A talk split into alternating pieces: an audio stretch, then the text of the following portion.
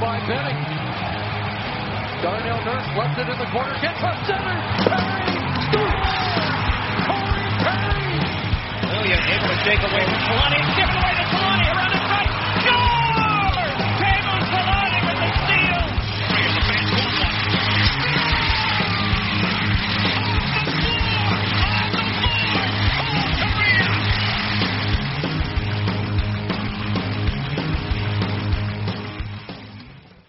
All right, we're back with a little bit of deja vu, I guess. Uh, the Ducks fall late to the Vegas Golden Knights, two to one in overtime. In, you know, I was gonna say probably the kind of worst way you could fall after you know leading with a minute to go. It's probably not the worst way because I'm remembering back to come back on Catella, and I feel like if you're an Oilers fan, that's probably worse than this. but this was a tough one. Uh, you know, Gibson fought the Ducks almost to uh, you know full two points in this game, but Wild Bill ties the game with a, just over a minute remaining, and then probably the worst three on three overtime start and finish that I've ever seen by this team. And we joke that the Ducks are bad at overtime. We've pretty much been saying that for the last couple seasons here, but this takes the cake as the worst three on three overtime. Not even just in in Ducks history, probably in in since the three on three format has begun. Like I don't think I've ever seen a goal that quick where the face-off gets won, Stone and Pacioretty break the other way, and the puck's in the back of the net within what five seconds. Yeah. Well, the other thing is, it almost looked like a drill. It was such a clean two on one that it it, it just looked, almost looked like a drill, like they were just running it just to get better. So I, you know, it's I don't know. I'm just going to assume that the Ducks knew uh, that everybody needed sleep, and so they just had to wrap that game up as quick as possible. I, I, like I, I get the momentum shifts at that point. Uh, you know, Vegas was kind of getting back into the game. The Ducks have done a pretty good job of, of kind of closing down the chances there. Obviously, the the start to this game wasn't great, and Vegas was all over Anaheim just like they were in Game One uh, a couple days ago. But I think that you know after the Comtois goal, the Ducks kind of got back into it a little bit and kind of held off Vegas for most of the game until that late goal where they broke through, and you just kind of felt the momentum shift. And you know, did I think that Vegas was going to score that early in overtime? No. Uh, but you kind of felt like they were due for another one. Um, you know, the way they were playing, the way they were pressuring the Ducks at that point, and you know, it, it's a tough one. You know, the Ducks get a point out of it, which I guess is some some solace at the end of the day. But you really felt like they could have grinded this one out for for John Gibson. You know, let alone if if anybody in this game, the way he played, I think he was the number one star for the Ducks. You know, made a, plenty of key saves in this game.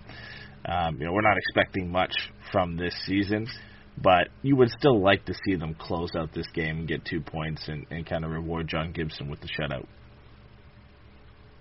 Yeah, I think uh, I think that's kind of you know what you see is one of two ways, hopefully, that the games go this season. Um, you know, you see John Gibson played really well tonight. He just looked really good. Um, and the team did enough around him to keep it, you know, I, I don't know, competitive. I don't want to say competitive, but the score line was competitive. Yeah. Um, you know, they kept themselves in it to their credit, and that's kind of what mattered. And then, you know, look, it goes to you know goes to overtime and three on three. Like that's just a skills competition. I don't want to say it like it's a skill is almost always going to win out in a situation where you're on three on three overtime, and I don't think the Ducks really have anybody that would crack the top two or three lines that uh, Vegas can put together. Well, who who did the Ducks roll out there? It was Sam Steele and who the other? Steele, Rakell, Yeah, and, and you look at the other side, and you've got Pacioretty, Mark Stone, and what Shea Theodore was Yeah. the trio Yeah, that uh, yeah, Vegas sure. started the game with, and you know the Ducks, the Ducks, any of the Ducks top three that you could roll out there would be improved by adding any one of those guys to it.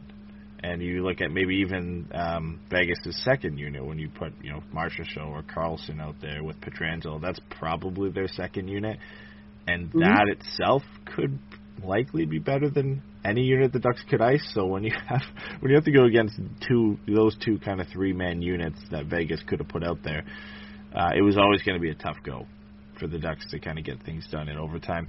Uh, let we'll go through the game here and, and kind of break down some of the key moments. There was a, a few things pre-game to get to. Uh, same lineup as opening night, which was a bit surprising because we heard that Andy Welinski got activated off the taxi squad. Kodie Curran was sent back onto the taxi squad. Uh, we figured that Sonny Milano could check into this game in place of Isac Lundeström. You know, Lundeström didn't look great in game one, only played I think 11 minutes, so we kind of just felt like Milano could be the guy to check in. But nope, they they go with the same lineup, and you know I was a bit surprised by that. I, th- I thought there would be a little bit of a mix-up. Not that the Ducks played an awful game in game one, despite losing five two, but you kind of felt like some changes were inbound, especially with the taxi squad moves. Yeah, I you know I think you know the big one for me was seeing Lundeström was still in there. He didn't look good last game. He didn't look great this game. He looked a little bit better, a little bit more comfortable. I think um, you know the one take one of the takeaways for me from this game is you can at least see where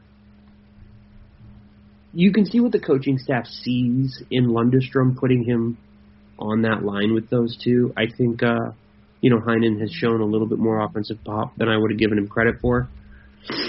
Um, and Lundeström was just kind of trying to run around, and he just wasn't able to create space for himself. Uh, you know, he's still kind of learning the game. He looked tonight the way Sam Steele has looked for the last couple, you know, the last year and a half or whatever. You know, where you can see that he can do what he needs to do and get where he needs to get. He just doesn't have the comfort or the experience yet to kind of really know the way and the feel of the game. So the the one thing for me, and we have to mention this before we get into the into the breakdown of the game, those Vegas jerseys. My God, I, you know when they first came out, and when you don't see it as a setup, and you kind of see it as like a, you know a dolled up store image that they want to present, they don't look that bad. But oh, man, on the ice, they go from a, a gold to a, a mustard type color paired up with the same color gloves and the the black shorts. God, man, those those did not turn out the way I thought they would. yeah, no, those are those are awful. Um, Need a, You know, I- a Vegas gold jersey and Wild Wing jersey showdown at some point this year. Look, if we're gonna look, we can't do this. It's too early in the show to have an argument about why the Wild Wing jersey is the best. I like the Wild. Wing jersey. I, I like it. I'm the only one. I, I know now you, but we're the only ones on the show who like this. Pat and Jay don't like the Wild Wing jersey. I think Keith Keith has to be the decision maker here on whether he likes the Wild Wing jersey or not. There's a lot of our listeners who don't like it, and there's a lot of Ducks fans who do like the jersey. But we, we, we we've had this debate, a million times. I think the one thing everybody can agree on is basically everybody does not do not like those Vegas Golden Knights jerseys, especially in in the whole No, are- setup. Awful, just awful. Yeah, no, the whole thing looks bad, and you know, the, I'm not even a big fan of the gloves. Like, I like white gloves, but I, I don't like that they're kind of patchwork. Like, they're not even completely white, which I think would make them it would make them a little bit better for me. But the gold is just so much, and you know, it feels kind of dumb because it's one of those things where you're always like, oh yeah, we wish that they would be a little bit more interesting or whatever. But then you're just like, this just. It's not so much interesting; it's just ugly. They might not even be Vegas's worst jerseys either. Their reverse retros are red, like they're Yeah. very very bright red. I Oh, because they've got the shoulder patch as the main logo on those, Yeah. right? Yeah the crossed swords. I think right. Yeah. yeah. yeah they, I'm, I will not. Hopefully, they don't wear those against us because this was painful enough. Um, couple couple other pregame notes we had to get to. We speculated last podcast about Ben Hutton because there was kind of conflicting rumors whether he still was on a PTO, whether he was going to sign or not. It wasn't really anything concrete, just a weird tweet from Elite Prospects that said he got demoted from the Anaheim Lady Ducks under 16 team to unknown, and then a couple other sources uh, saying that they heard that he was released from his PTO, which ended up not being true. He ended up signing a 950k one year contract. You would have to think. I mean, Larsson didn't have a bad game here, but you would have to think at some point Ben Hutton likely checks into this lineup. Um, Kodie Curran's waiver exempt, so he can easily get placed on and off of the uh, the taxi squad, and same with Andy Welinski. So I would think with Ben Hutton coming in here, maybe not next game, but at some point once he gets kind of caught up to speed here, that he's going to check into the lineup, whether it's you know on his offside playing beside Jakob Larsson or maybe playing with Hakanpää or Welinski. You know, I, I think we're we're pretty close to seeing Ben Hutton get his first game in a Ducks uniform. Yeah, you know, I think the thing that's really interesting to me is when you look at the third pair right now, which is Larsson and Hakanpää, it may not be true, you know, but what you see is a defenseman who can skate the puck and a defenseman who is going to stand still and be big. And, you know, I think, uh, I wonder if when Ben Hutton makes his appearance, his first appearance, if Kodie Curran makes the same appearance too, because you know, the one thing we know about Kodie Curran is he actually prefers to play the right side, which is his offside. And Ben Hutton's a lefty, I'm pretty sure. So, you know, the idea of those two playing together and you still having that kind of, you know, skill and grit dynamic on your third pair, like, I, I think it could be intriguing. Um, you know, I'm not expecting too much out of any of the bottom four defensemen as far as the guys that are going to bounce up and down and be on that third pair. But Curran is someone I'm definitely interested to see. So. Yeah, I, I mean, we're not. I don't think anybody's expecting too much from Ben Hutton or from that that bottom pairing defense. They look better this game. I'll give them that credit. And obviously, Larsson picked up the primary assist on the Comtois goal, which was a pretty good effort from him. I don't think at any point in this season are we ever going to be wowed by that bottom pairing. I, I think, like you said, there is some I don't know if upside is the right word, but you know, there's a mystery about Kodie Curran and, and what he can provide to this lineup because we haven't seen him, and there's no NHL experience to kind of fall back on and say this is the type of player he is. Right? You can maybe dig up some some SHL footage from when he was in Sweden and, and kind of go and, and and kind of stake your claim on that, but there is an air of mystery around him on what he could provide. So I am kind of interested in seeing him. And obviously, we talked about Josh Mahura on the last podcast too, and, and potentially mm-hmm. seeing what he can. So there are some interesting options. But when you speak of Larsson and Hakanpää and Welinski and Ben Hutton, you kind of kind of know what you're going to expect from those guys. You know, we we have a lot of experience watching Welinski, Hakanpää, and Jakob Larsson for the last couple seasons, and you know we've we've seen what uh, Ben Hutton can do at the NHL level, whether it be with the Canucks or with the Kings last year. So, you know, at, at some point, I'm sure we'll see Curran. Uh, whether it's sooner rather than later, that all depends on on kind of how the Ducks want to work him into the lineup, and I think the same goes for Josh Mahura. Um, let's quickly get through the first period here. Not too much really going on in this one. I, I guess a complete contrast from the last game where there was four goals scored in the first period. Um, Vegas trying to get on the board early, a relentless pressure uh, through the first, I guess, 10, 15 minutes of this game. Uh, but John Gibson make, made a, a plenty of good saves in this one. Some bad turnovers led to some uh, high quality chances for Vegas. Uh, a penalty for Nosek for slashing gave the Ducks their first power play, and, and Sam Steele got uh, the Ducks' best chance of the game early on, where he snuck in behind and Fleury did an old school diving poke check to deny Steele from getting it to the back end and putting it in the back of the net. But really, this period was 90% Vegas. You know, all the pressure finished 15 to six in the shots, and John Gibson keeping the Ducks in it early, which I guess you can expect from him, right? Like we said, he's hopefully going to have a bounce back year this year, and I think these are the types of games we're going to see from John Gibson, where there's going to be a lot of turnovers. There's going to be a lot of chances. There's going to be a lot of high danger chances, and John Gibson's going to have to stand on his head. Yeah, no, that's you know, I mean, we talked about it before. Like, if the Ducks want to even be competitive on a nightly basis, John Gibson is going to have to be the best player on the team for 40 games, 50 games. Um, do I think he can do that? Absolutely. do I also think that we have seen, you know, this is, I don't want to say, it. I think there is a degree to which we can look at what happened last year, and to me, it feels like an emotional burnout. Like he just, there was just too much of him having to be the basically the only guy on the ice, and so I think you know if the team can kind of hold on for dear life, and John Gibbs can stand on his head for 50 minutes. You know, you only need a couple minutes of something crazy going happen, uh, of something crazy happening, and you know now you're looking at a very different game as far as the scoreline is concerned. That's what we saw tonight. You know, I don't think anybody watched that game and thought the Ducks, you know, did anything really to control the tempo of that game. They kind of wrote it out a little bit better than they did the night before or last game, I guess. Um, but yeah, I mean, it's going to come down to uh, how good John Gibson can be, and then that kind of gets us into the first penalty kill or power play, which was garbage, and that's the other factor, right? Is what can they do at special teams? So and even at five on five, I, I mean the Ducks didn't generate a ton of high quality scoring chances in this game. Like like we said, the Sam Steele chance on the power play was really the only high quality chance that they had in the first period.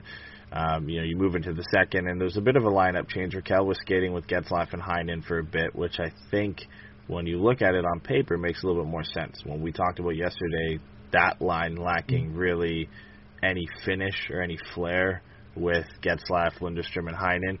Um, and you know they paid dividends or got close to paying dividends pretty early when Rakell drove to the net, drew a penalty, and then the rebound comes out to Danton Heinen, and Fleury makes an even better save to keep the game scoreless. Um, you know, penalty to Vegas, the Ducks get a power play, and of course, as has been traditional for the Ducks over the last couple seasons, the power play didn't generate any chances. It was actually a detriment to the Ducks because the Golden Knights got two shorthanded breakaways, one from Roy, who snuck in behind, and Gibson made a great save. Uh, Roy faked to go to the backhand and, and shot forehand, and Gibson got a piece of it. And then Riley Smith breaks in on another breakaway, and Gibson has to deny him too. You know, not it's not enough that the Ducks can't generate any offense on their power play. Yeah, they allow two high quality scoring chances, two breakaways. Um, you know, luckily it wasn't a guy like Marchessault or Mark Stone or Max Pacioretty on the end of these. It was Nicolas Roy and and uh, Riley Smith. Yeah, I you know, I um I have been beating this drum for a long time. Like my thing is is just the power play is so bad and there are, are very few times that I see anything that makes me think they're doing anything to make it better. Um, you know, it just I will say the one thing I noticed tonight is there seemed to be a far less, if really almost no, of those stupid cross the red line drop passes which don't actually do anything. I think they just look cool. Um, you know, so it's hard. It's hard to think there's much improvement there. Like you said, it, they they were almost worse for them because they're running around, they're playing right in Vegas' hands, and then Vegas creates a couple opportunities, and they're not able to capitalize on them. But you know, every shot at the other end that you're taking on a penalty kill is better than taking, you know, than having them have the puck in the other end. So, um, you know, I think we saw tonight what most of us would expect our worst kind of fears to be as far as the quality of play and the chances given up. And the only difference is we didn't give up two quick ones like we did the game before, and so the game just feels a little bit different tonally because of where the score line is at. Fans are never going to dictate what the Ducks front office does in terms of player movement, but if the Ducks continue like this on offense, uh, you know we've already got people screaming for Tre- Trevor Zegras to be playing now, but you know Maxime Comtois has 100% of the Ducks goals. They have three goals in their first two games. Their power plays have looked awful um, you almost feel like this team is screaming out for a, a player like Trevor Zegras. At some point, the pressure to just get him in the lineup is going to be ridiculous. Like I, I, I would say it almost already is, but we're only two games into the season. You know, you look at the teams coming up. You're playing Minnesota, who rattled off two comeback wins against the Kings in their first two games. You've got Colorado, you've got St. Louis coming up. Like the schedule doesn't get any easier from here, and you've got to face these teams later on in the season as well. I don't know where the offense is going to come from at this point. You know, obviously right now it's only come from Maxime Comtois. We we see on the goal, uh, it was a three on one with Larsson Hakanpää and Comtois not something I don't think you'll ever see again, where you have the third pairing of the Ducks defense helping Comtois give the Ducks a one nothing lead on a three and one. I don't know how Vegas got caught, and I think they got caught on a change. But yeah, I, I mean, this is what you get, I guess, with the Ducks this season. Is is this you know the type of offense you generate, the ones that you kind of don't expect? Yeah, um, you know, I think again, what you see is Max Comtois making the game simple. You know, he drives hard from wide. He takes a, a good angle to that far post, and you know the defense backs up enough that Larsson is able to make a pass across and he puts it in. And that's why you play that type of game. The problem is like with that is that you said like if it was anybody but Larsson, it might feel a little bit more sustainable, but I don't think any of us, like you said, are expecting Larsson to, you know, turn into the second coming of Scott Niedermayer. So you know, I'm not counting on him jumping into the rush too much. Uh, so I don't know, man. I just there's a point at which it just kind of you're just kind of watching it all happen. You go, yeah, this feels about what we were expecting, and you know, Sam Steele had some flashes tonight of really making nice passes. Uh, he looked good. He looked. He looked like he, there's been improvement there. Like he looks Yeah, like he- he's got a little bit quicker of a first step.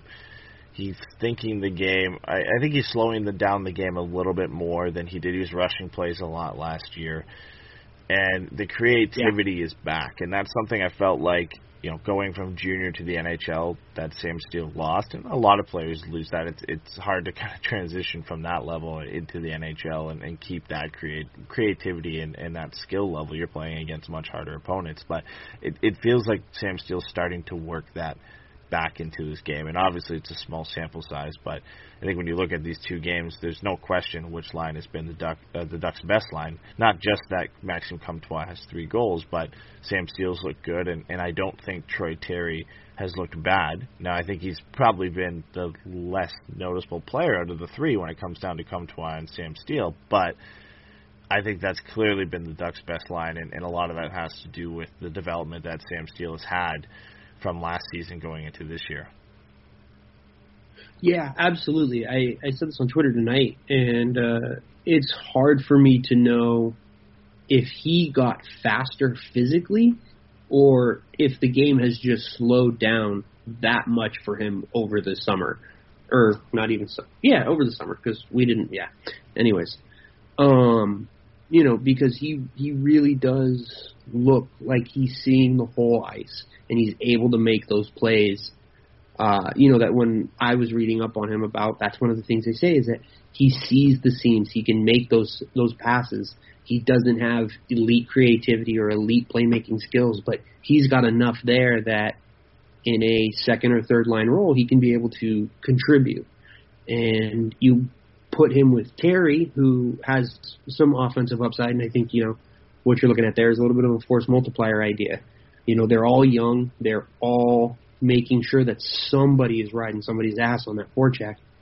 And so, you know, I think what you're seeing is just three kids who are really hungry, want to stick in the NHL, and they're working for it. And I think if you kind of compare that to the Henrique line, where you've got three guys who should be playing much better than they have been, um, you know, it's hard not to think that more than anything, it's emotional that is allowing that steel line to be uh, whatever proximity of successful they have been so far. Yeah, it's almost a carbon copy of what the Ducks tried to get out of a kid line last year. It was Jones, Steele, and Terry for a little bit that we saw last year, and and the one thing that that line lacked was a finisher.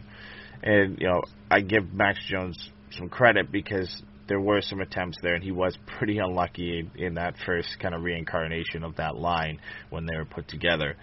But you look at the difference that Maxime Comtois makes being on that line. Um, you know, we put it pretty well on the last podcast that he just does things right. Like he, he just, he's just. A, Mm-hmm. I don't want to. I'm not trying to. You know, I don't know how to put this. He's not. He's a simple player in the sense that he just kind of does the right things. He's not very flashy. Drives to the net hard. He's always in the right position. Like he makes that line tick, and then you've got a guy like Sam Steele's got the creativity and the playmaking ability to get the puck to him, and then you add in Troy Terry there, who is you know probably the best two way player on that line, has some speed to himself, and you know pretty good playmaking ability that you know if you give him the puck, you you know he can find you if you're in an open spot. It bodes well for the future for the Ducks that if this line can get going, that they'll have some chemistry there. Because we know at some point the Rakell, Henrique, and Silfverberg line is going to get things going. You know, they've consistently been a streaky line, the three of them. They can get hot and they can do well for, you know, a five to ten game stretch and then they can disappear for a little bit. The problem with the Ducks this year and, and over the last couple of years is they don't have any other lines that can really get going to kind of mitigate Yeah. that inconsistency. When Rakell, Silfverberg, and Henrique aren't going, who's going to pick up the slack? You know, right now it seems like it's Comtois, Steele, and Terry, but that gets off line has nothing going for it at this point in time, and you're not supposed to rely on a line of Deslauriers, Grant, and Rowney to give you consistent offense. You know, they've looked how we thought they would look. You know, a, a decent fourth line for the Ducks, and yeah, they had a couple good scoring chances in this, game. Deslauriers probably could have got a couple a couple goals if you know Marc-Andre Fleury made a couple good saves there. But outside of you know Steele Comtois and Terry right now, if that Henrique line isn't firing, the Ducks have nothing.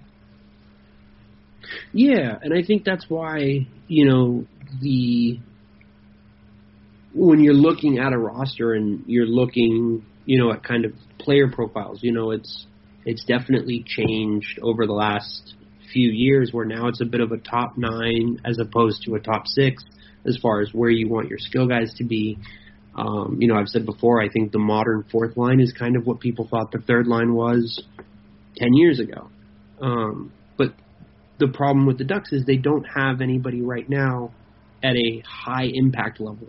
And so, like you said, when a line like that Rakell Rico uh, Silfverberg line, which is a perfectly good middle six line, that's exactly what they should be.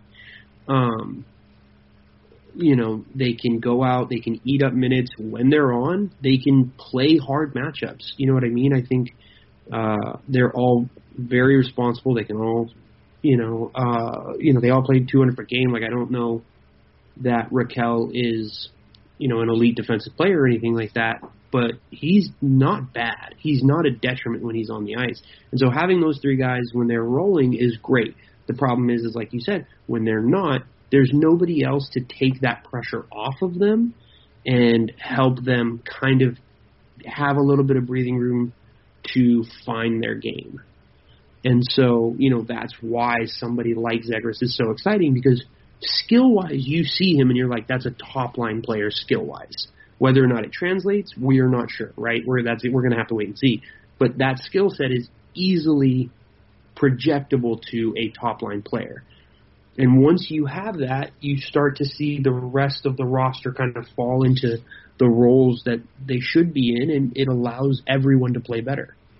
The the pressure on this guy is, is the one thing that worries me, and not so much that I think he can't handle it because he's shown that he can handle high pressure situations. I mean, he led that Team USA team t- to gold at the World Junior Championship. You know, he was dynamic, and he is a leader, and, and he is a player that thrives under pressure and, and, and has you know an insane level of confidence. But him coming into this Ducks lineup right now, he, you know, people are expecting him to be the guy, and I don't think the Ducks have enough pieces for him to come in and really make that difference, even if the skill level translates. Like we're talking about Steele, Comtois, and Terry being the only good line the Ducks have right now, the only line that's firing, and maybe the Rakell Silfverberg and Henrique line gets going. But you know, who do you put Zegras with right now? Do you put him with Getzlaf and Milano, or Getzlaf and Heinen, and and expect him to to make that line that much better?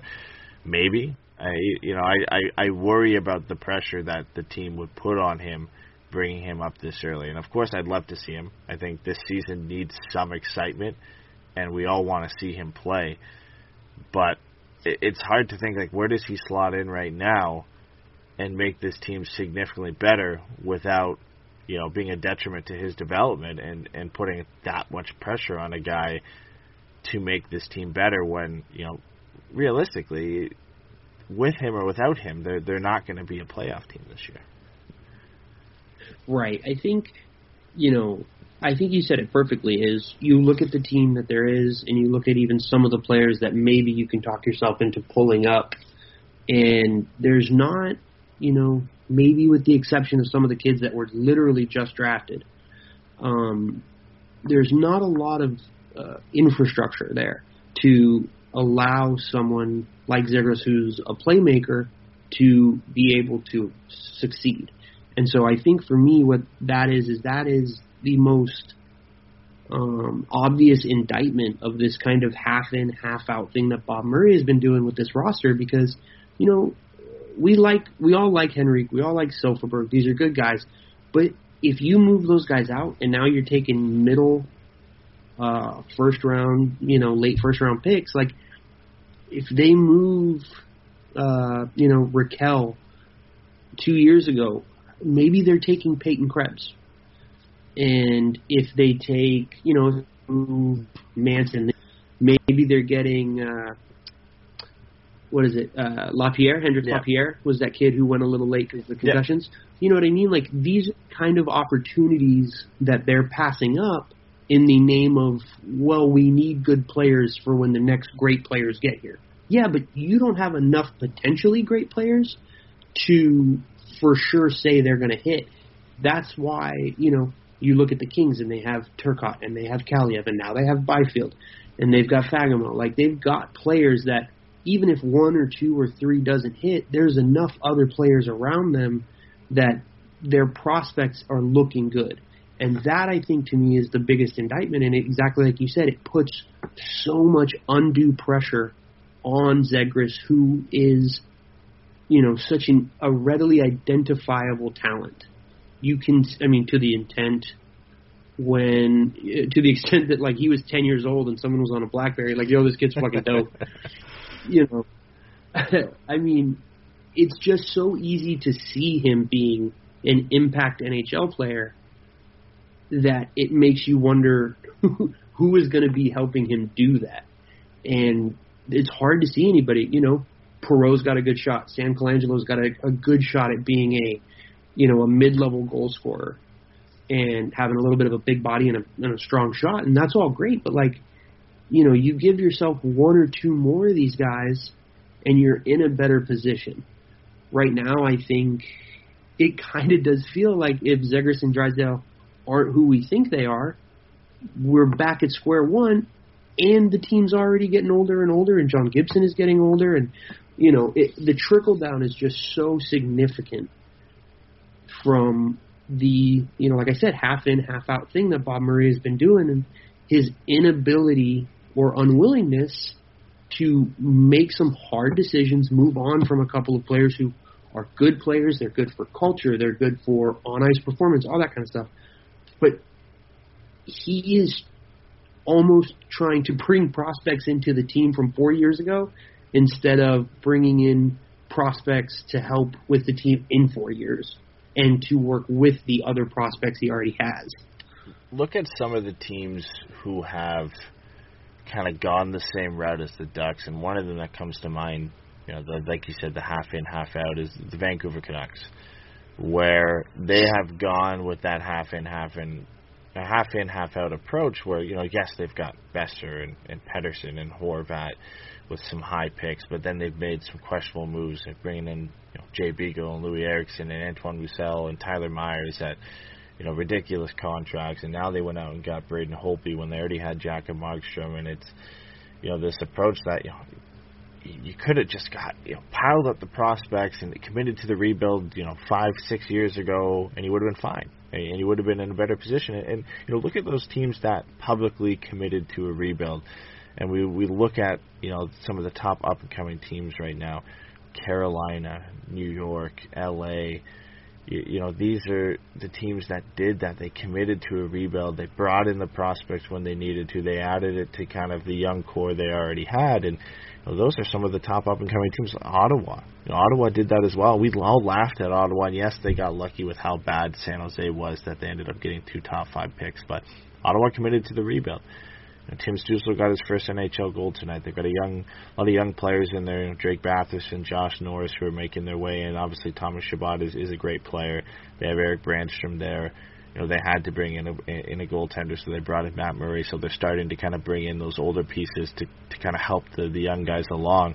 Those are the teams that did it the right way. And, and like you said, you look at the Ducks being that that half in half out approach. Like you know, we all think Zegras and Drysdale are going to pan out. They probably will. But like you said, what if they don't? and, and what do you have yeah. after that? And and even this year, like what do you have to bring into the lineup that can make a difference offensively? You know, we're looking at Sonny Milano to make a difference. Know, that's not the guy you want to be trying to bring into the lineup to make a difference. Is a guy who hasn't been able to make the lineup for the first two games of the season. Like he's your 13th forward at this point, and you know you're hoping that he can come in and, and contribute some goals here and there, but he's not going to come in and be a 25 goal scorer you know, do I think Milano in the lineup right now makes sense, and do I think you know he can contribute offensively? I do, but outside of him, like who are you dipping down in, in San Diego to grab right now? You know, for me, the best goal scorer down there is Jacob Perreault, but it's likely, in my opinion, too early to, to give him that chance. I don't think he's ready for the NHL. I think he definitely needed another season uh, with Sarnia in the OHL and, and see how things go there. And, and he likely would have spent, uh, you know, he'll spend another season there, a couple seasons down in the OHL. You know, if you're the Ducks right now, with you know struggling for offense, maybe you give him you know a four or five game stint or at least a couple games just to test it out and see what you can get from him because you know there there aren't many options that you can go to and you know obviously Max Jones is another guy who yeah he's on the IR right now but a guy that you could bring into the lineup and hope to get something from. But you're kind of grasping at straws in this point when you're saying, "Oh, Milano might, you know, do a job for us, or Max Jones might come in and help us a little bit, or we might have to dip in and and bring in Jacob Perreault into the lineup to to get some offense going." And you know, I'm not trying. We're not trying to make this kind of a downer podcast this time around, but when you you look at some of the, you know the options the Ducks have right now, if you know that number one line, if you want to call it that, with Henrique isn't firing. You know, Comtois is the only guy getting things going right now. They don't have a lot of options to kind of bring in to supplement that scoring, and and that's something we knew going into the season that, you know, if Rakell wasn't going to get back to his goal scoring ways, the Ducks don't have many consistent goal scorers to rely on to bring that offense. Right, and that's the thing, right? It's you know, you're right. We don't want this to be a downer, but it's hard to watch the game tonight and not go to these as logical thoughts, right? When you're sitting there and you're looking at exactly what the Ducks lineup is deficient in, it's it's it's talent. Like I don't, I'm not trying to be disrespectful to the guys who made the league. Like they obviously, you know, they make me look stupid in a pickup game, but I make myself look stupid anyway, so I don't need their help. But you know, I just think it's very easy to see what the team is lacking, and for some teams, you see that lack and you go to their prospects pool and you go, okay, I see how we're going to get there in three years. The problem is, is the Ducks don't have that. I mean, at this point, we're looking at Kodie Curran, who's like 26, 27, to hopefully come over and be a above average third pair defenseman and create a little back end offense. But you know, to the extent that like you said, Milano can't even crack the lineup now, and we're like, well, that could make a huge difference just because he kind of can play hockey at a level offensively that none of the other guys can. You know, it's just, it feels like for as much as they get right, there is an institutional failure to commit to being better in four years instead of being mediocre for 10 and we're not even mediocre. We're bad. So, you know, it's not even like that Minnesota thing where it's like, yeah, they can make it, they can not make it. It may depend on the year, but at least you can see how they're going to get there.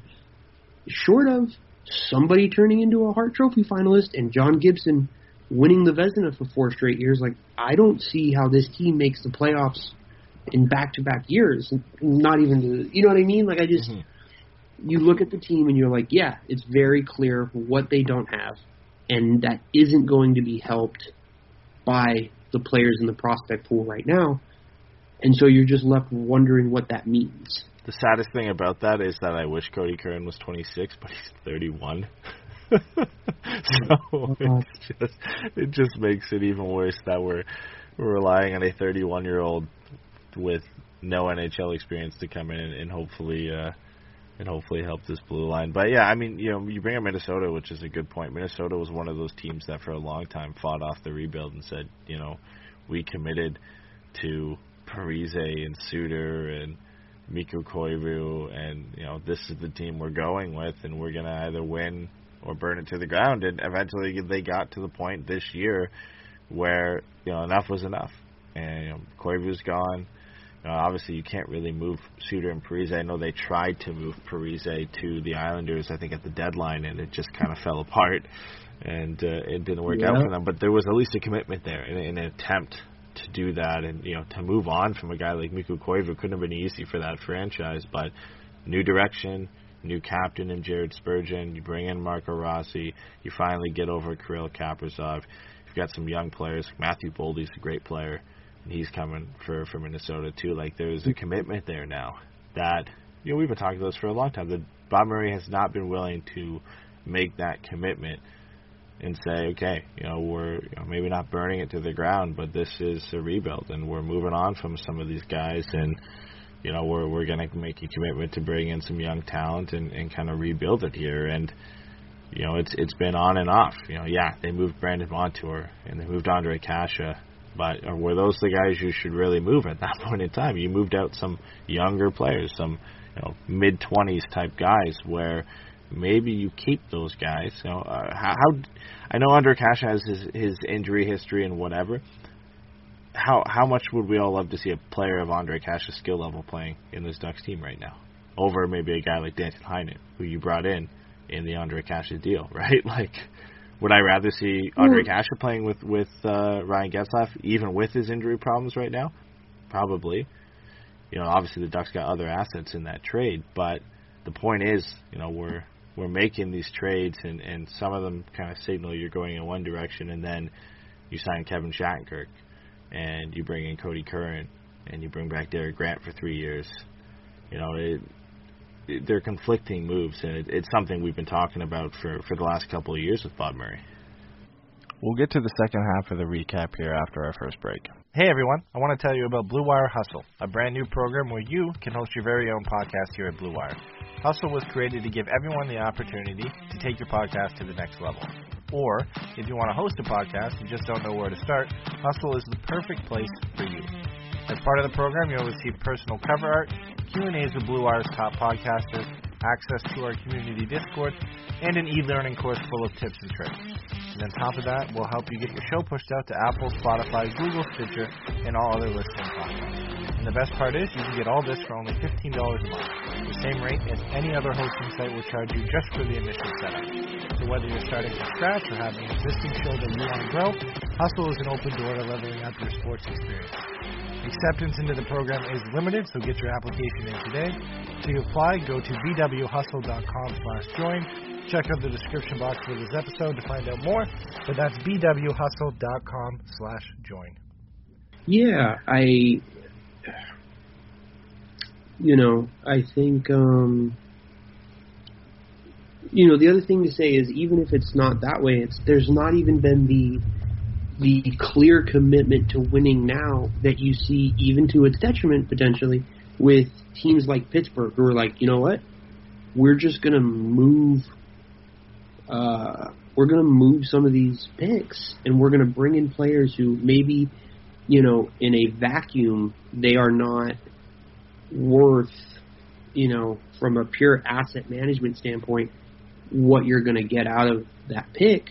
But we've got Chris Letang, Evgeny Malkin, and Sidney Crosby right now. And every year that we are not putting our best foot forward with those three, we're wasting them. And that's the thing for me is he hasn't committed to a rebuild, but he hasn't committed to the win now in a way that like at least you know when it all goes south, you can at least feel better. Be like, you know what, we really took a swing.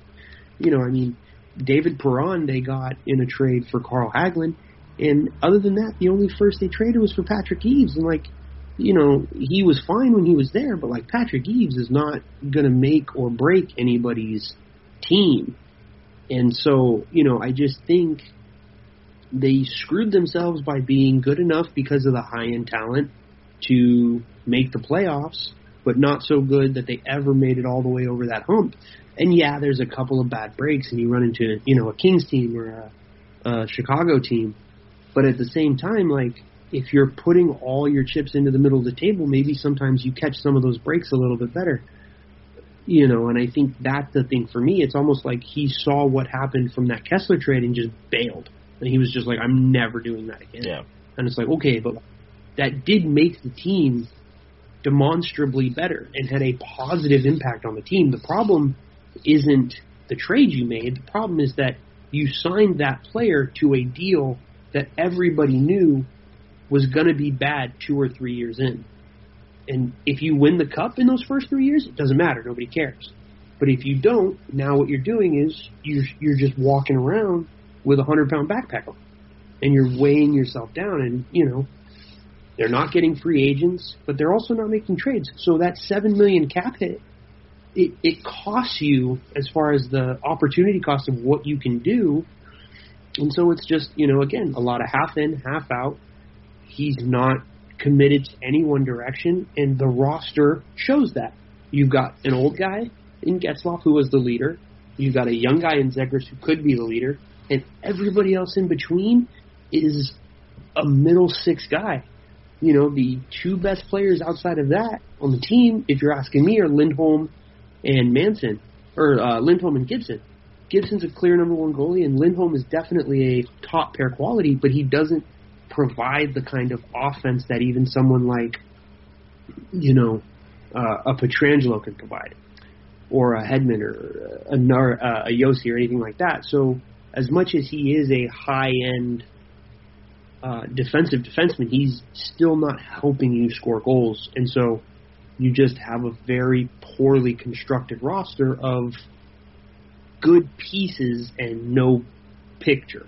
You know what I mean? I think I'm kind of screwing this up a little bit. No, no, I think no. you guys get what I mean. No, I, Like, I get it, and, and and the thing for me is too like when you know you have a piece, two pieces like Zegras and Drysdale, and then you've got you know some supplementary pieces like Perreault, and you know you've got Lukas Dostal coming in. Like you've got some decent pieces there. Uh, You know, among there's a few other guys that can make that list that I think are good pieces for the Ducks' future. And then you've got some established guys who are starting to kind of get better, and Sam Steele and and Maxime Comtois. Like you've got a nice base there.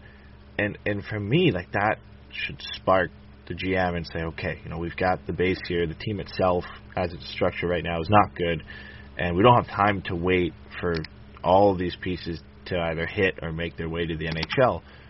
We've got to move some of these guys and you know be bad for a little bit and and bring in some more kind of darts to hit the dartboard and try and hit with. And you know, if you ask me, like Henrique should have been moved a, a couple seasons ago, and Silfverberg should have been moved before he signed his new deal. It it just it doesn't make a lot of sense, like the, the, the direction you kind of go in there when you know you have these kind of good young pieces that are developing, you have these good young prospects coming in, and then you still, you know, I you know I don't buy the argument that you need to have an older core. I, I think you can, but I think there's a better way of going about it, and, and paying a, a guy like Adam Henrique, you know, was a six six year contract, five and five point five million, and you know, re-upping Silfverberg is not the way to go about it. You know, you look at some other teams and the way they've done that. You look at, you know, Ottawa committed to the rebuild. What they did is they brought in Derek Stepan. They paid him, I think, for one year to bring him in. They did that with Anisimov.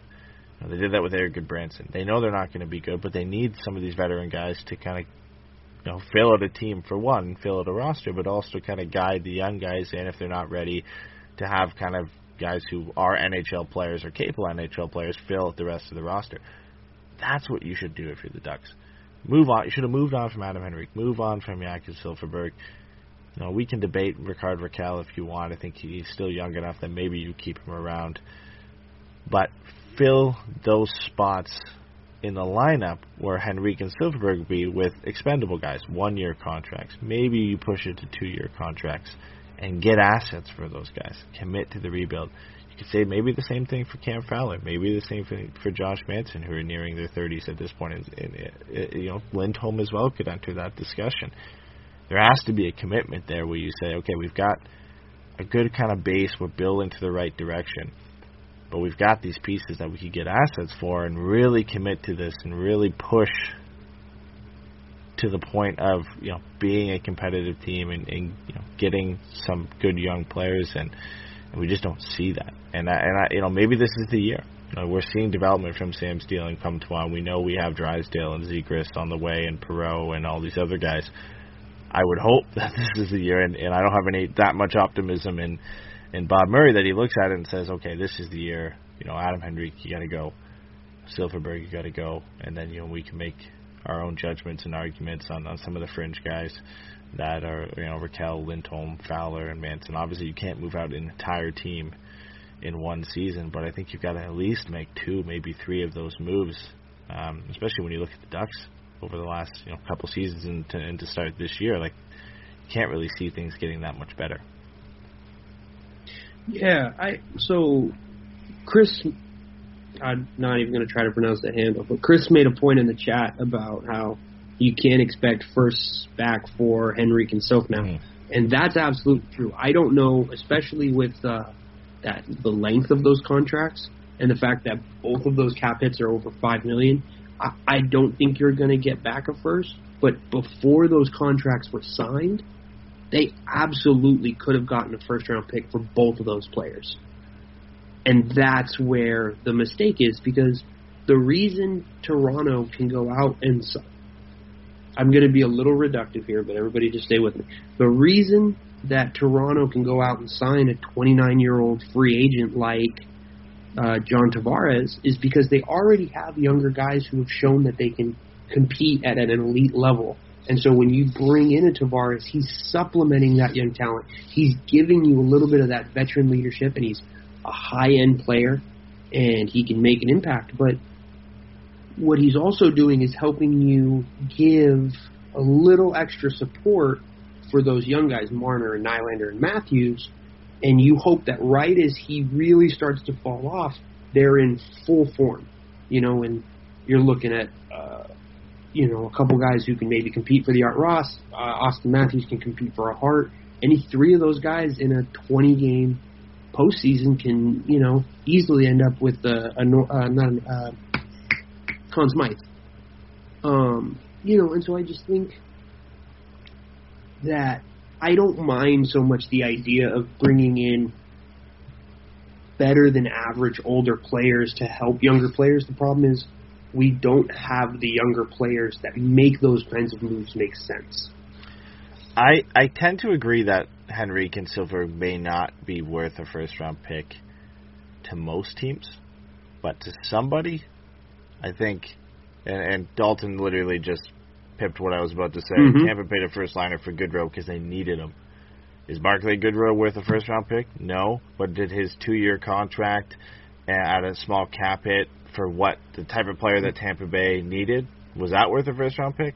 Well, Tampa Bay are Stanley Cup champions. Did Barclay, Barclay Goodrow win them a Stanley Cup? No, but did he contribute to that roster and fill a hole that they needed to fill? Yes. And did Tampa does Tampa think that was worth a first round pick now that they have Stanley Cup rings? A hundred percent they do. And there's a team yeah. out there that, you know, I know Henry's contract is longer than two years, and, and he makes significantly more than Barclay Goodrow did. But there's a team out there who would be willing to pay a, a first round pick for Adam Henrique, especially if you're taking salary back to kind of offset the cost there. You know, there will be a team who would be willing to bring in Adam Henrique, a Stanley Cup contending team, as a third line center. Adam Henrique is a great third line center for a Stanley Cup contending team. Jakob Silfverberg yeah, is a great middle six winger for a Stanley Cup contending team at a pretty decent cost. Rickard Rakell presents extreme value for any team that is looking to compete and, and bring in kind of a mystery piece that maybe he rediscovers his form in a change of scenery.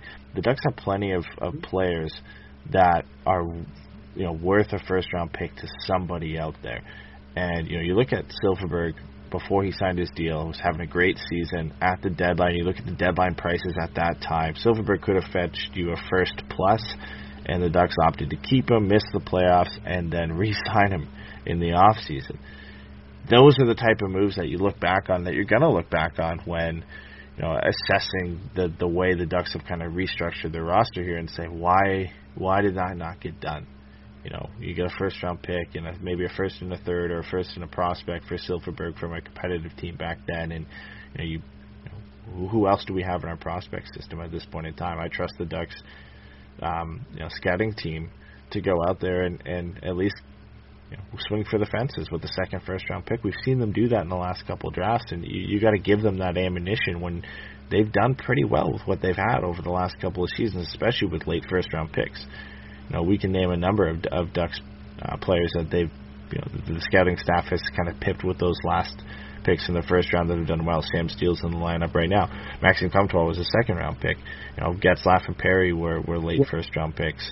Uh, Shea, Theodore was a late first round pick. Like, there's a lot of, you know, for every Shea Theodore and Getzlaf and Perry, there's some guys that didn't pan out, but, you know, the more ammunition you have, and you mentioned this at the beginning of the show, the better your chances are. And that's the, the approach that a lot of the rebuilding teams have had. And, and you look at the Kings, it's probably the prime example across the league right now is just piling up the draft picks. You know, they know, the Kings know that they can't and probably shouldn't trade Doughty and Kopitar.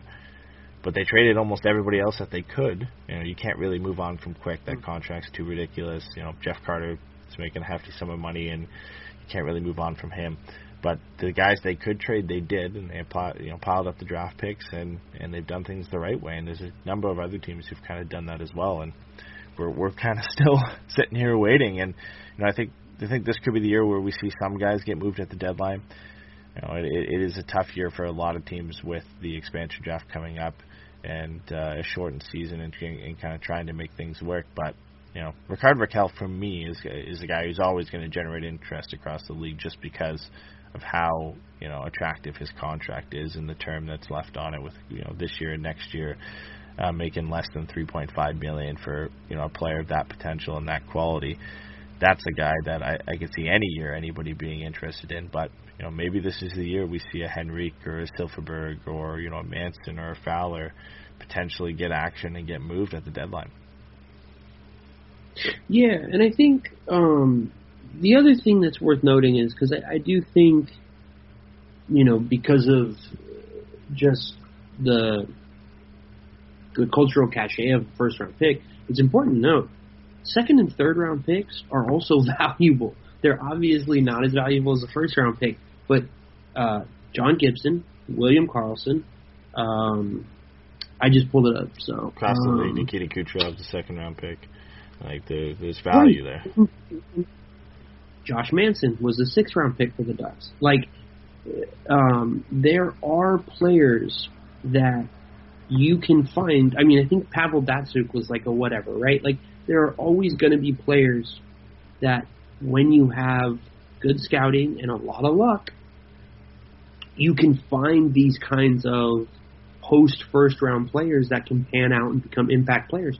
They don't need to all be a Hart winner like Kucherov, but even if they are Tyler Johnson or Ondrej Palat, like you're still coming out ahead.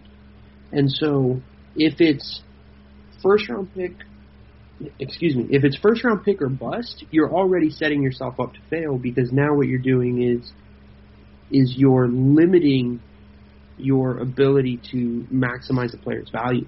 Because if nothing else, we've always seen you can package up those picks and move up. And so the more ammunition that you have, the better off you are. I mean, Marcus Pettersson was a second round pick. Marcus Pettersson would be a great player to have. I'm like, I'm not trying to like, you know what I mean, like bring this up that way. I'm saying like having Marcus Pettersson on this team right now would be great. And he wasn't a first round pick. And so I think sometimes there can be an, a, a hyper focusing for understandable reasons given of how we know how the draft works on a first round pick, but those second and third round picks can still be incredibly valuable and everything after that it's a dartboard, but you just need to hit on one of them. You know, if you get one guy who plays 500 games for you in a you know, who plays 500 games for you once out of every five years in those four through seven rounds, that's a huge win. That's that's a huge success. And by not giving yourself more and more bites at the apple, you're setting yourself up to fail. And by not packaging up those picks, the ones that you already have, to bring in players, you're you're really limiting what you can get out of your team and, and you know the the kind of roster flexibility that comes with being able to make you know more aggressive moves. So yeah. I I mean I don't remember how many second and third round picks the Kings had last year, but it was a lot. And I know uh, director of scouting came out and said, you know, we tried to get a first round pick, but the price was too high. They tried to get a second one, and it just didn't work out for them. You, know, you look at the draft upcoming this year, the Kings have two seconds, two thirds, and two fourths. They have their own first, and maybe they'll acquire 1st mm-hmm. if they can.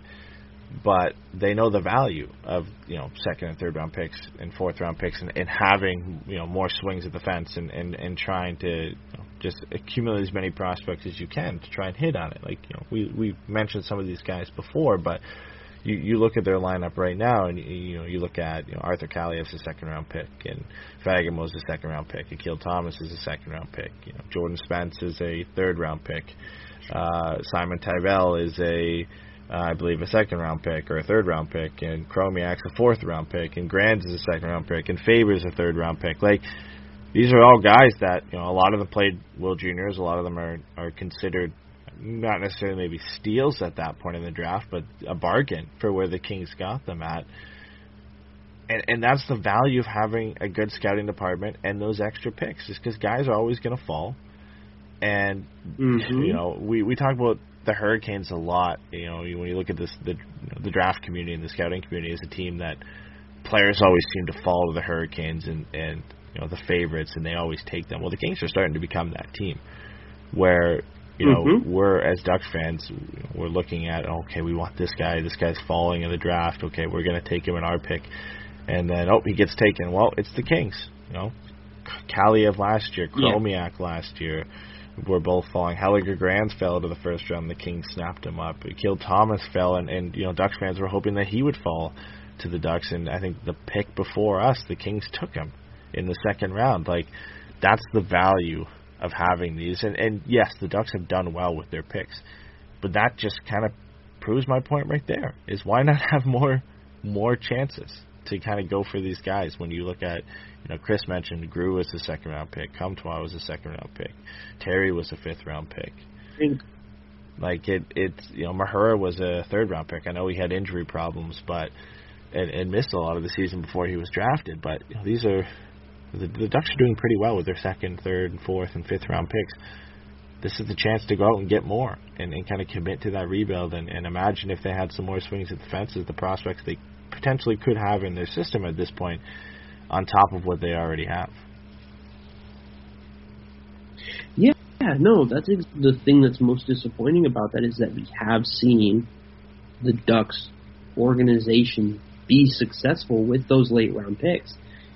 And so I don't understand why they wouldn't take a strength and, you know, leverage that to their advantage. You know, it just doesn't make any sense. Um, yeah, Brett just said DeGustasso was the third. And I know goalies are a bit different in terms of, you know, generally they go in the second and third round anyway, but uh, yeah, I mean, we could we could talk forever about the, the the Ducks, you know, needing to acquire more picks. Uh, you know, uh, that'll definitely be something we cover at the draft. I think, you know, we're running over an hour here. We we missed fan questions on the last show, so we have to get to some of them on this one. Um, so I'm gonna read off a few we got from the last show, and then we got a bunch from this one. Uh, Caitlin asked from the last show. She said, "Do we see Zegras later in the season? And if yes, do you, do you think we see him for more than nine games?" I'm not sure if this is referring to the normal kind of 10 games yeah. you burn your ELC. Um, so we can shorten that down, I guess, to six for the the new rule change. But do you think we see Zegras maybe later in the season rather than earlier? And if he does come in, do you think he kind of gets more than that uh, that minimum game, that minimum six game? Yeah, I mean, I, I really do. I uh, unless he comes up and he's just clearly not ready and just looks overwhelmed from the jump, I have a hard time thinking he doesn't play 30 games with the team. You know, I think he'll be up sooner than later, and when he does, I think if he's ready, you know, there's no reason to send him back down. Um, and it would be a great bone to throw to Ducks fans to be like, yeah, look at this kid. He's going to be fucking great for 10 years. So, you know. It'd be typical Anaheim, eh? man. Bring him up not for him to make the team better, but to be like, hey guys, let's forget about how bad we are and let's look let's look at how how great this kid is. yeah, hey man, I'm fine with a shiny object distraction. That's cool. I got ADD, man. Like I'm fine. I'm fine having that used to my benefit for once. You know what I mean? Like I have no problem with them being like, yeah, this kid's going to be really good for a long time. So let's see what happens. Um, next question is focused on Dallas Eakins. I don't think we've talked about him too much this year. I know we're only two games in. Um, but this question was: Do you think Dallas is still with the team next season if we see the same results as last year? And as we've seen through the first two games, it, it looks pretty similar to last year. Do you think he is here next year if we see a similar finish to the season? I do, yeah. I I will say that to this point, I haven't seen anything that makes me think Dallas Eakins is the issue.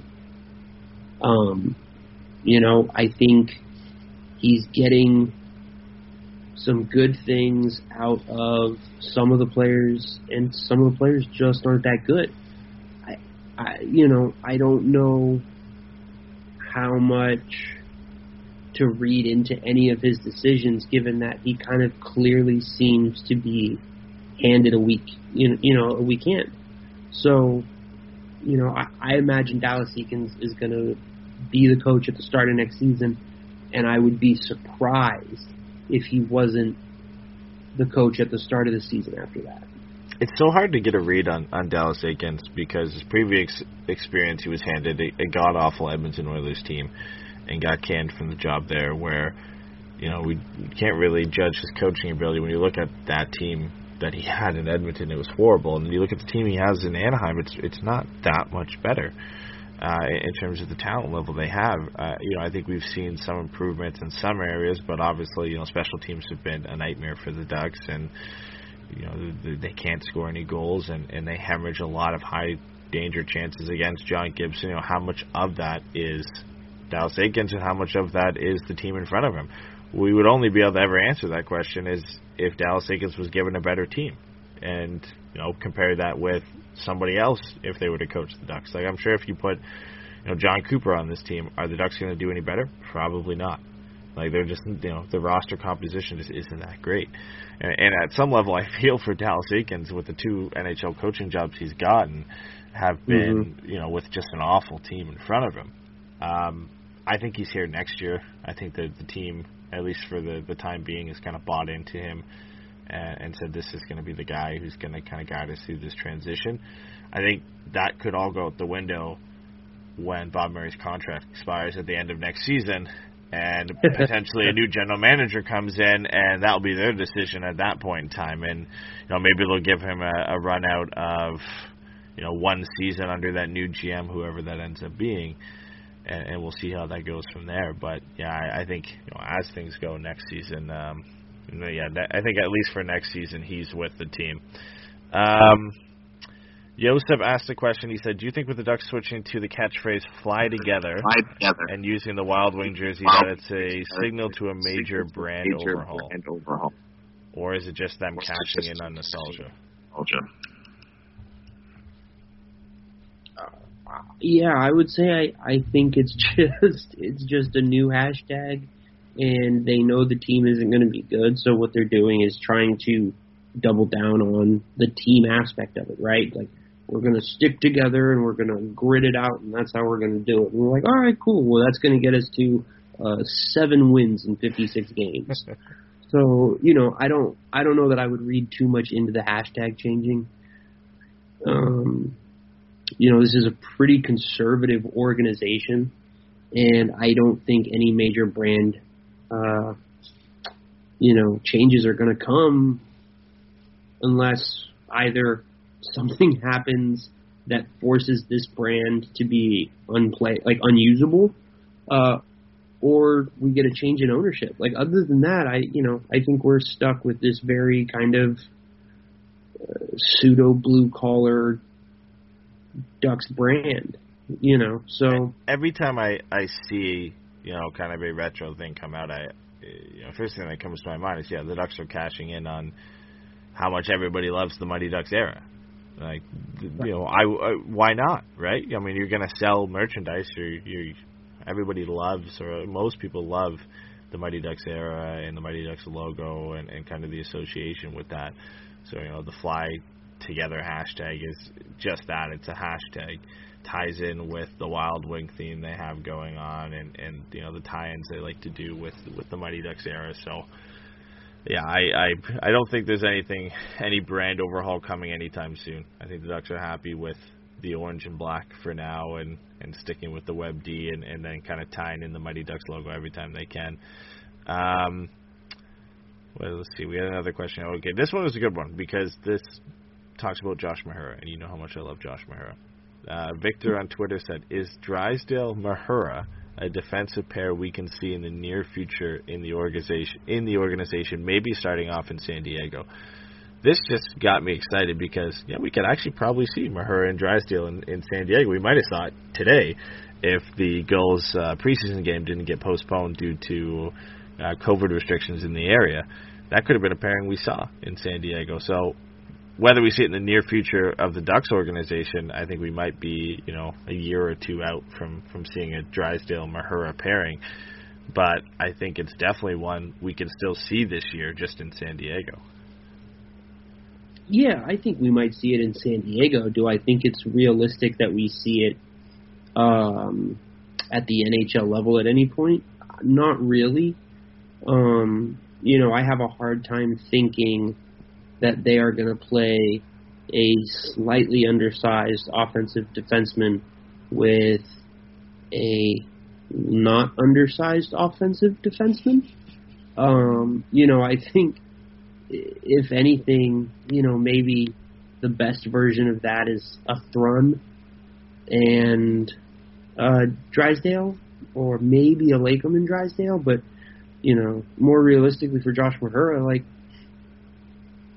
he's probably looking at playing with Hunter Drew. You know, if, if they both come up. You know, I mean, I just think from an organizational philosophy standpoint, they do like to have that level of balance on those pairs.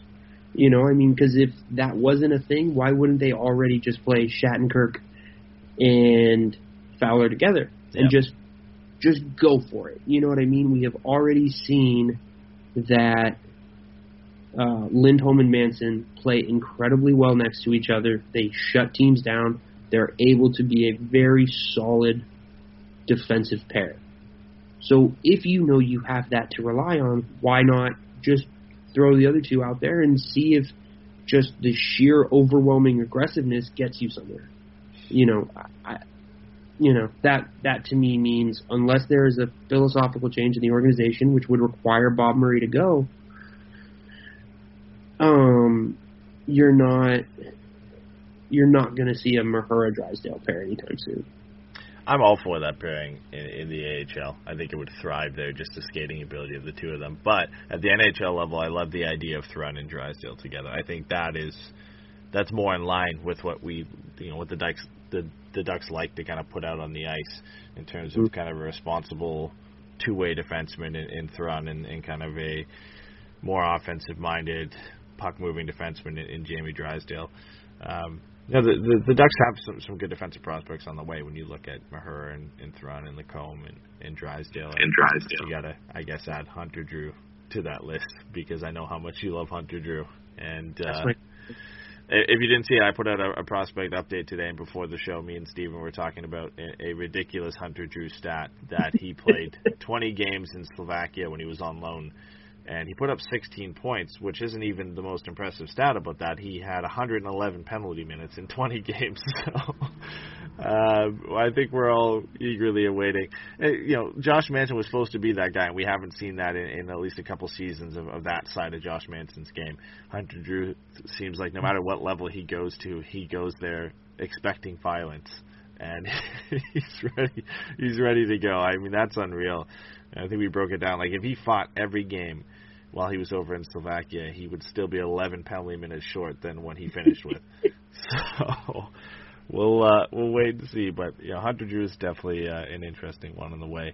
Um, That's the man. I love that dude. man, I, I can't I, I can't wait to see him just just to see if his game will translate to the NHL level because he's one of those guys who keeps that Mark Borowiecki, like Radko Gudas type defenseman that a lot of teams like to have, where he just like Yeah. physical, but he can kind of hold his own in, in the other aspects of the game. But he's really there just to like hit guys and fight guys and and, and be that kind of physical, pesty, you know, defenseman that you know not every team has, but the more physical minded and, and, and oriented teams have it. I mean, Radko Gudas keeps finding a home in the NHL for a reason because he fits into a lineup pretty well. I mean, he does a job. So, and, and Hunter Drew seems like Yeah. he could be one of those guys.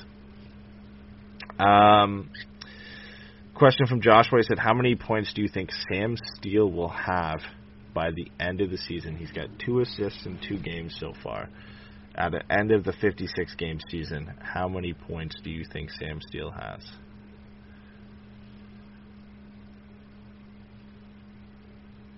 I will say forty-five.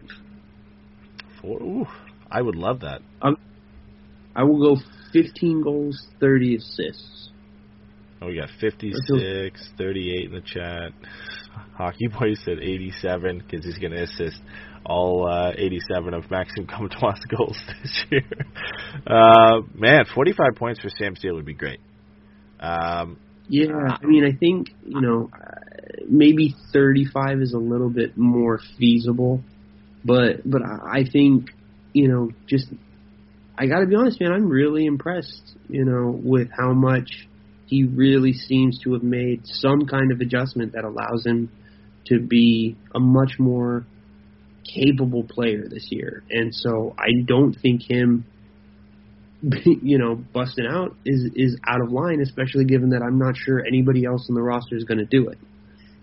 yeah, I, I was going to say around 30 to 35 uh, is is maybe more a realistic target, but I agree with you. Like obviously we we we talked about it earlier in the show that like the production and the improvement is visible so far across two games. Mhm. I, I think you know he he has some more confidence and he's bringing that creativity back into his game.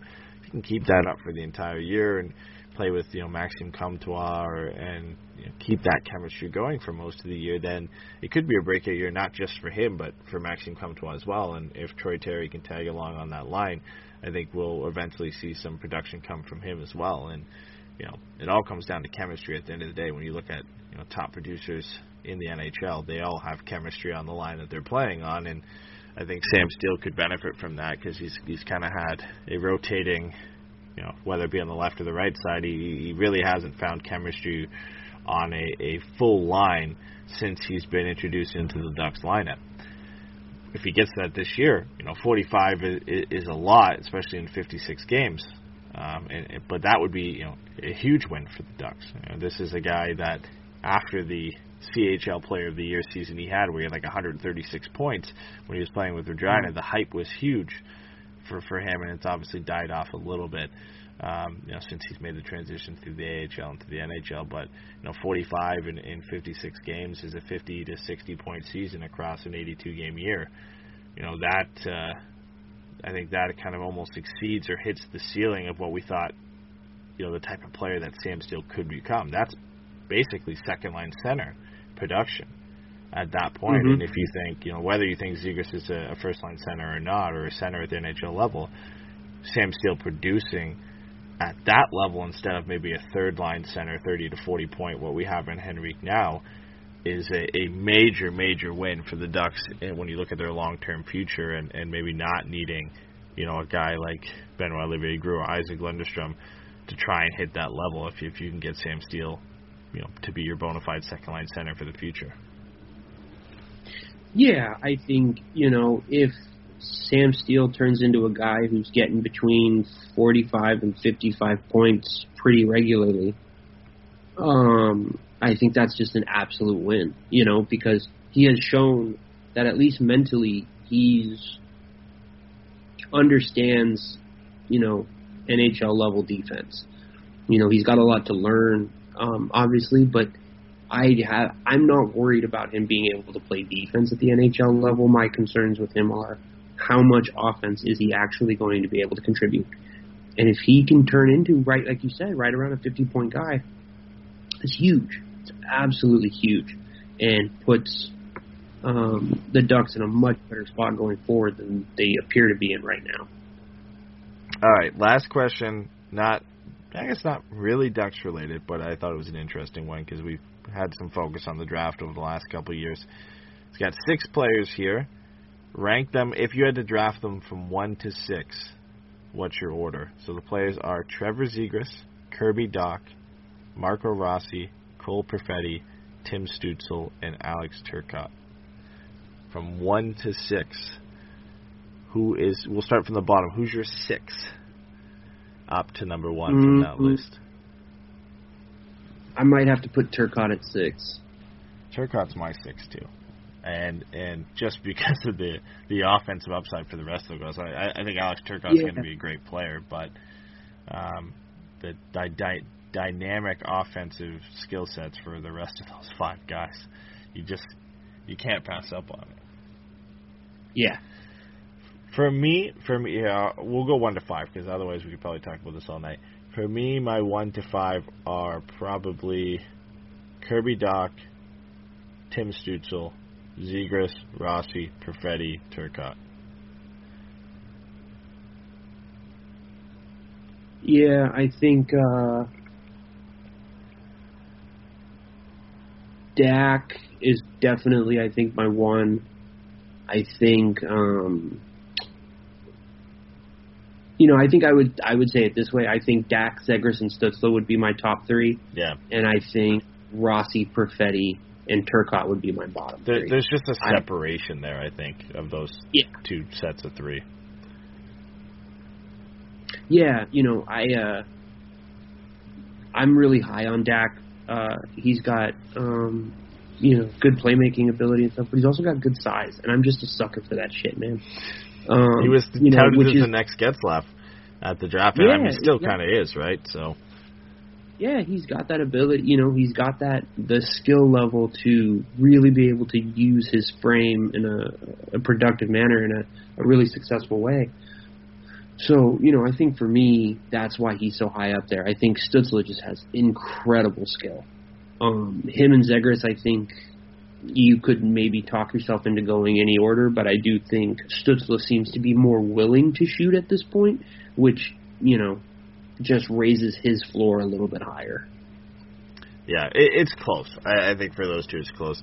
Dach, just because of the progression and the fact that out of all of them, he's the only guy who's played a full season in the NHL at this point. He kind of takes the cake as, as the number one guy. Um, and, and Marco Rossi just kind of misses out on that on that top three, just because the the the s- I, I hate the size argument in the NHL, but for Marco Rossi at basically five eight five nine, it still still is an Yeah. issue, especially if, if he's going to be a center. Um, all right, I'm Absolutely. I, I think that pretty much wraps up the show. Um, we've got what's the next game? Minnesota on is it Monday? I think it's Monday. I think Monday. Yeah, Minnesota Monday at 6 p.m. Pacific time, 9 p.m. Eastern time. We will be live after that game. We're live after pretty much every every um, every game this year with the post game show, except for back to backs. We're live at the second game of the back to back for for those sets. I can't wait till the five game stretch where we play the Kings to do those post game shows because that's Dude. that's going to be a wild series. I have talked about it two separate times today. I am so excited for it. It is going to be an absolute blast. So that that'll be a good time. That definitely is something to look forward to. I think the, the broadcast said um, yeah, earlier today it's the first time that a team will play another team five times in a row in any season, which I guess makes sense because you know because you're you're in a regular season schedule, you're never going to play one team five times in a row. Uh, but that's yeah, that's just to be wild. It just adds to it that it's you know one of the best rivalries in the NHL, and Ducks and Kings hate each other, and a lot of the you know the players from when that rivalry was at its heyday, you know, four or five years ago, still there, and Doughty and Kopitar and Carter and Dustin Brown, and obviously Getzlaf, you know, Fowler and Lindholm are still there, John Gibson. So, yeah, it, it's going to be wild. I'm getting told I got we got to answer this last question before we move on. Um, Nade asked, "Will Bob Murray be here next year?" I say yes because he has one more year left on his contract, and that's it. There's no point in literally firing him um, with the one year left. I am going to hedge a little bit, and I will say that he is, but I don't think he's the GM. I think he's going to get the dreaded promotion. The dreaded Randy Carlyle promotion. Did Randy Carlyle ever get that promotion? Is he in the organization? He's, I think he still he still might technically be the organization, but honestly, I was thinking more of like uh, Dale Tallon uh, head or of hockey Ken Hall. type thing. Yeah, where they're just like, yeah, thanks, and then you know they bring in somebody under him to be like VP of hockey operations or whatever, and you know they're the ones who run the day to day hockey stuff. Um, I I I think that there's only so many times that Bob Murray's going to be able to go to the Samuelis and say, no, no, no, but next season they're going to take a jump, and I just you know He only can do that would- one more time, and that's next year. So I can't see him getting know another extension after this. Yeah, no, I definitely don't. Unless, you know, like I said, they give him, you know, an extra year and a pay increase as just like a, uh, you know, basically like a de facto pension and just be like, look, thanks for everything you did. You you did a great job, but it, we just need to move on. So I will say that he is, but I don't think he's in charge. I think you know, not that I hate Bob Murray, and obviously the last couple of years have, have kind of made it difficult to root for him. But I think for this franchise and for fans of this franchise, a new direction, a fresh face is exactly what this team and, and this organization needs. You know, different direction, a new philosophy, a new approach to signing, drafting, you know, acquiring players we've we've had the same thing for so long, and obviously there was a, you know a high level of suc- success for you know a long period of time for the Ducks, and then now we're kind of getting into that lower end of the period that every team goes through of up and ups and downs of you know being a highly competitive team and now kind of having to rebuild and get back to that point. Um, you know those kind of lows are always accompanied by either you know a coaching change, a change in general manager, or both, and you know, we got the coaching change, and, and I think we're slowly, slowly moving towards that kind of final piece of the puzzle of bringing in another gen- another general manager, and whether that you know successor to Bob Murray is a guy who sticks around for ten years or not, you know that remains to be seen. It depends on who comes in and and you know what what point in in the transition period the Ducks are in. But even if that guy comes in and lasts, you know, two or three years, it's still just that fresh feeling around the organization of having kind of a a different different guy running running the franchise, a new direction, and everything like that.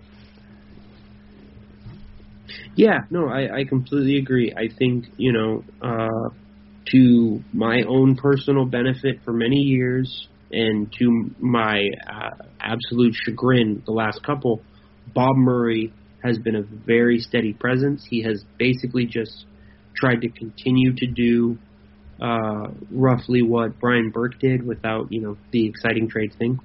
Um, and so, you know, I, I, I do think that we will get to a point as Ducks fans where we look back and we do appreciate how consistent and steady a presence he was. But I do think it's at the point where we are going to need uh, a fresh perspective on this roster because Bob Murray's been with the team as long as Getzey has. You know what I mean? So like, I just don't know that he's going to be able um, to kind of find that that separation um, and be able to make the kinds of moves and changes that need to happen over the next couple years if Anaheim wants to get back to being a high level competitor. All right. That wraps up the show for today. Uh, as I mentioned, Minnesota on Monday, Minnesota on Wednesday, Colorado on Friday, Colorado on Sunday. We'll be live for all four of those games.